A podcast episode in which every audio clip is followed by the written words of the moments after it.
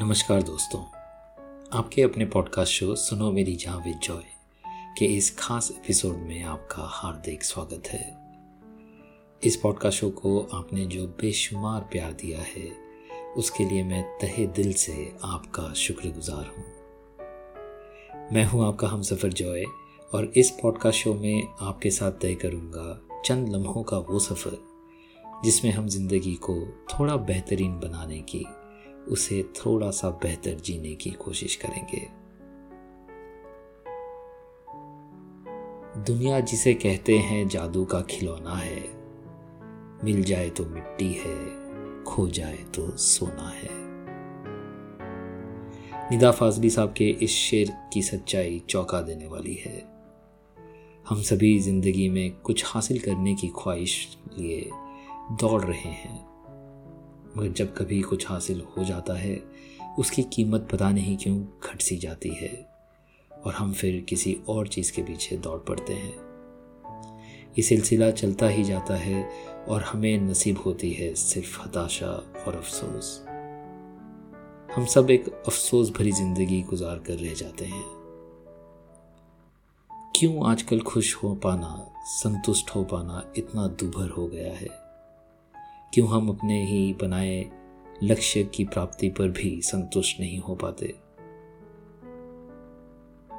आज सब कुछ मिलने पर भी इंसान क्यों उदास रहता है? वो क्या है जिसके पीछे हम सब दौड़े जा रहे हैं? क्या ऐसी दौड़ती भागती ज़िंदगी ही जीने का सही तरीका है? दोस्तों, ये पॉडकास्ट शो मेरी तरफ़ से एक छोटा सा प्रयास है इन सभी मुश्किल सवालों के जवाब ढूँढने का।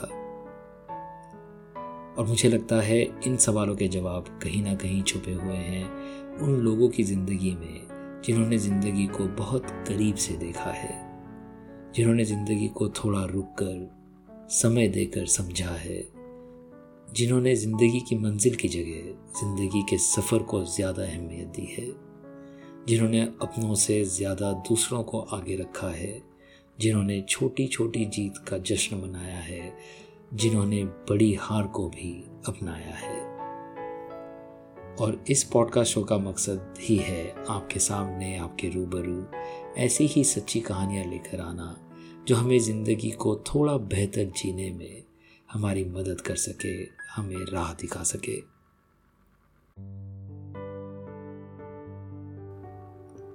और दोस्तों, आज की कहानी बहुत ही ज़्यादा खास है। आज की इस कहानी की अहमियत का मूल्यांकन कर पाना भी बहुत मुश्किल है। आज की कहानी पूरी मानव समाज के लिए एक सीख है, खासकर हम हिंदुस्तानियों के लिए।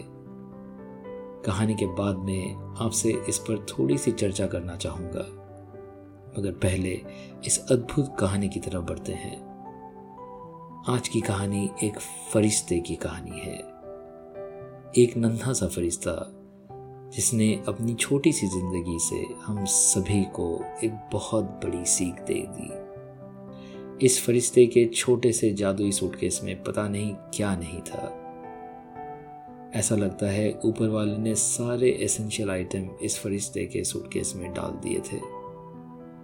मगर एक खास चीज़ जो इस फरिश्ते को बाकी सबसे अलग करती है, मेरी नज़र में वो है साहस। इस छोटे से फरिश्ते ने साहस का ऐसा परिचय दिया, जो किसी सुपर हीरो से कम नहीं। जब मैं रिसर्च कर रहा था इस कहानी के बारे में, मुझे यकीन ही नहीं हुआ कि ऐसा भी हो सकता है। कोई इतनी सी छोटी उम्र में ऐसा सोच रख सकता है, इतना बड़ा कदम ले सकता है, इतना साहस जुटा सकता है। इस फरिश्ते की कहानी वो मास्टर क्लास है जिसे आप भूल नहीं पाएँगे। इस मास्टर क्लास की सीख को अगर हमने अपनी ज़िंदगी में नहीं अपनाया तो हम एक समाज के तौर पर पीछे रह जाएँगे। इस छोटे से किरदार की कहानी एक आई ओपनर है हम सभी के लिए। ये कहानी हमको हमारे सामाजिक और नैतिक कर्तव्यों की याद दिलाती है। हमको प्रेरित करती है उसी को सुना बनाने का जितना हमको मिला है। इस छोटे से फरिश्ते ने अपनी छोटी सी ज़िंदगी से वही कर दिखाया। चीन में जन्मे इस छोटे से फरिश्ते का नाम है लियांग याओई। और ये इनकी अद्भुत कहानी है। मैं यकीन के साथ कह सकता हूँ कि जिन्होंने भी इस फरिश्ते का नाम नहीं सुना और हम में से ज़्यादातर लोगों ने नहीं सुना होगा कि आज के बाद आप ये नाम भुला नहीं पाएँगे। चलिए दोस्तों, और देर ना करते हुए सुनते हैं कैसे इस छोटे से फरिश्ते ने अपनी छोटी सी ज़िंदगी से हमें साहस का, सहानुभूति का, कुर्बानी का, इंसानियत का कितना बड़ा पाठ पढ़ाया। आइए आज की ये अद्भुत और अनोखे सफ़र को शुरू करते हैं। एक नज़र का फसाना है दुनिया, सौ कहानी है एक कहानी से। नशूर वाहिदी साहब के इस शेर को सच करती है लियांग याओई की ज़िंदगी। ये एक कहानी, सौ कहानियों के बराबर भी है और इस एक कहानी से हज़ारों कहानियाँ भी बननी ही चाहिए। चीन के शेंजन शहर में एक गरीब परिवार में जन्मे थे लियांग याओई। कहते हैं, वो काफ़ी गिफ्टेड बच्चे थे और उनका एक सपना था अमीर बनकर अपनी माँ का ख्याल रखना। सब कुछ नॉर्मल चल रहा था। पर जब लियांग तीसरी कक्षा में थे अचानक एक दिन उनका सर भारी सा लग रहा था और उनको चक्कर आ गया। उनकी माँ ली क्यून उन्हें तुरंत डॉक्टर के पास लेकर पहुँची। सारे टेस्ट कराने के बाद जो नतीजा आया, उससे उनकी माँ के पैरों तले ज़मीन ही खिसक गई। लियांग के ब्रेन में एक ट्यूमर पाया गया जो कि कैंसरस था। माँ और बेटे की ज़िंदगी रुक सी गई। शुरू हुआ एक ऐसा सफ़र, जो कि ऐसे काले अंधेरे टनल से गुजर रहा था, जिसके अंत में रोशनी की कोई गुंजाइश नज़र नहीं आ रही थी। साहसी लियांग दो साल अपने इस कैंसर से लड़ते रहे।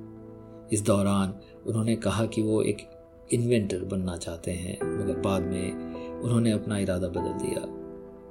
उन्होंने अब डॉक्टर बनने का फैसला किया, जिससे कि वो अपनी तरह दूसरे पेशेंट्स का इलाज कर सकें। दोस्तों, ये था जज्बा कैंसर से लड़ते हुए 11 साल के बच्चे का। यकीन ही नहीं होता कि ऐसा भी होता है। और फिर जब उनको समझ में आया कि उनके पास डॉक्टर बनने का वक्त नहीं है तो उन्होंने वो किया जिसकी कल्पना भी कर पाना मुश्किल है। उन्होंने अपनी माँ से कहा कि दुनिया में कई महान लोग हैं और वो भी उनमें से एक बनना चाहते हैं। उन्होंने अपनी माँ को गले लगाकर कहा कि वो अपने ऑर्गन डोनेट करना चाहते हैं। वो लोगों को बचाना चाहते हैं और उनके ज़रिए खुद भी ज़िंदा रहना चाहते हैं। लियांग की माँ को यकीन ही नहीं हुआ, वो जो सुन रही थी। वो एक शौक में थी। मगर उन्होंने खुद को संभाला और फिर अपने बेटे के इस आखिरी ख्वाहिश के बारे में बहुत सोचा। किस माँ के लिए ऐसा डिसीज़न ले पाना संभव हो सकता है? उन्होंने फिर लियांग से बात की, मगर लियांग एक हीरो बनना चाहते थे। वो अपनी कुर्बानी देकर दूसरों की मदद करना चाहते थे। उन्होंने अपनी माँ को मना ही लिया। अपने 11 साल के बेटे की कुर्बानी देख, उसका साहस देख, उनकी माँ ने आखिर में हाँ कर दी। और फिर 6 जून 2014 में लियांग की आखिरी ख्वाहिश पूरी की गई। एक लंबे ऑपरेशन के बाद लियांग के किडनी और लीवर को सक्सेसफुली दूसरे पेशेंट्स में ट्रांसफ़र किया गया। उस ऑपरेशन के बाद सभी डॉक्टर और नर्सों ने झुककर छोटे से फरिश्ते लियांग को सलूट किया। लियांग तब तक हमें छोड़कर जा चुके थे। किसी ने भी ऐसी बहादुरी का नज़ारा नहीं देखा था। वो भी इतने छोटे से बच्चे में। कहते हैं उस अस्पताल में एक आग भी नहीं थी, जो नम ना हुई हो।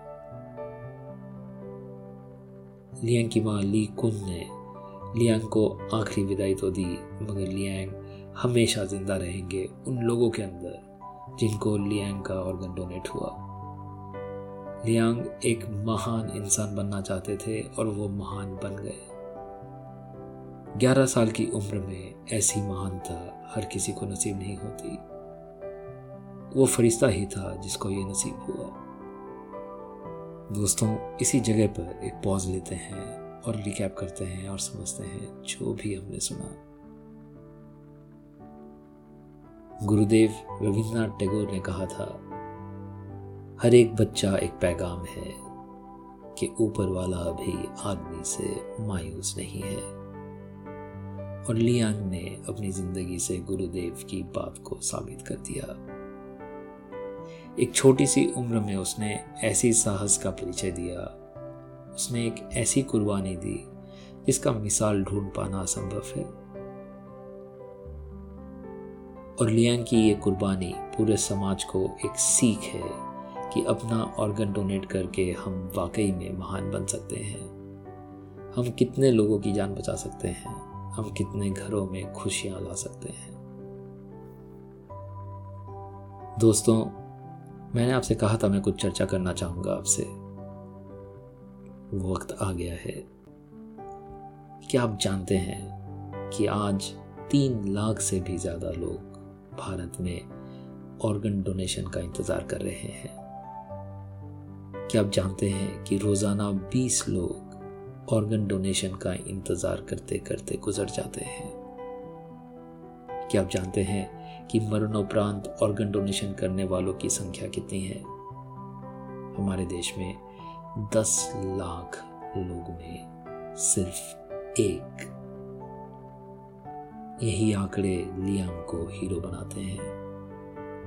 एक ग्यारह साल के लड़के ने वो कर दिया, जिसको करने में पढ़े लिखे लोग, बड़े लोग, अमीर या गरीब लोग सब कतराते हैं। क्योंकि यह आसान नहीं है। ये करने के लिए लियांग जैसा साहस होना चाहिए। लियांग जैसा कुर्बानी का जज्बा होना चाहिए। लियांग जैसे खुद से आगे दूसरों को रखने की सोच होनी चाहिए। अगर हम इस कहानी से प्रेरित होकर लियांग जैसा कुछ भी कर सकते हैं तो ज़रा सोचिए हम कितने लोगों की जान बचा सकते हैं। हम कितने परिवारों को उम्मीद की एक नई किरण दे सकते हैं? हम मरकर भी किसी और में ज़िंदा रह सकते हैं। आप जो लोग भी इस पॉडकास्ट को सुन रहे हैं, आप सभी से मेरी एक अर्जी है, एक रिक्वेस्ट है कि आप खुद से एक वादा करें कि आप ऑर्गन डोनेशन के बारे में ज़रूर सोचेंगे और आप इस पॉडकास्ट को अपने नेटवर्क में ज़रूर शेयर करेंगे, जिससे ये रिक्वेस्ट सभी तक पहुँच सके। अगर हम ऐसा कर सकते हैं और अगर इस पॉडकास्ट की वजह से एक भी ऑर्गन डोनेशन हो सकता है और एक भी ज़िंदगी बच सकती है तो मैं समझूँगा इस पॉडकास्ट का मकसद पूरा हो गया।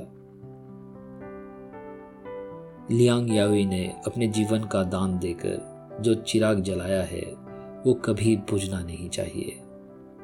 छोटे से फरिश्ते लियांग यावी को हम सभी का सलाम है।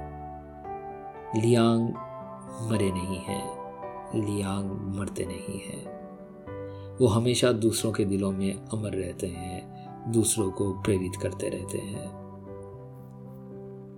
दोस्तों, अगर आप भी अपनी ज़िंदगी के किसी भी बुरे वक्त या हालातों से गुजर रहे हैं तो मुझसे साझा ज़रूर करें। डिस्क्रिप्शन में मैंने ईमेल आईडी मेंशन कर दिया है। आप ये देखेंगे कि दूसरों से अपने गम बांटने पर थोड़ा सुकून मिलता है। थोड़ी राहत मिलती है, दिल थोड़ा हल्का हो जाता है और फिर शायद हम ज़िंदगी को थोड़ा सा बेहतर समझ सकते हैं और फिर ज़िंदगी के सफ़र को थोड़ा सा आसान बना सकते हैं। मुझे उम्मीद है कि आपको ये इंस्पायरिंग एपिसोड पसंद आया होगा। और अगर ऐसा है तो इस शो को आप प्लीज़ फॉलो कर लीजिएगा डाउनलोड कर लीजिएगा। मुझे और भी ज़्यादा खुशी होगी अगर आप इसको रीड भी कर सकें। एक प्यार भरे दिल और मीठी जबा के साथ एक नए इंस्पायरिंग एपिसोड को लेकर अगले हफ़्ते लौटने का वादा करते हुए मैं आपसे विदा लेता हूँ। आप सुन रहे हैं सुनो मेरी भी जॉय और मैं हूँ आपका होस्ट आपका हम सफ़र जॉय। सुनने सुनाने का ये कारवां जारी रहेगा आपके प्यार के साथ, आपके आशीर्वाद के साथ। इस सफ़र में मुझसे जुड़ने के लिए मैं तहे दिल से आपका शुक्रगुजार हूँ। मैं दुआ करूँगा आपके सूटकेस में भी फरिश्ते लियांग जैसे साहस की कभी कोई कमी ना हो। अपना और अपनों का ख्याल रखिएगा।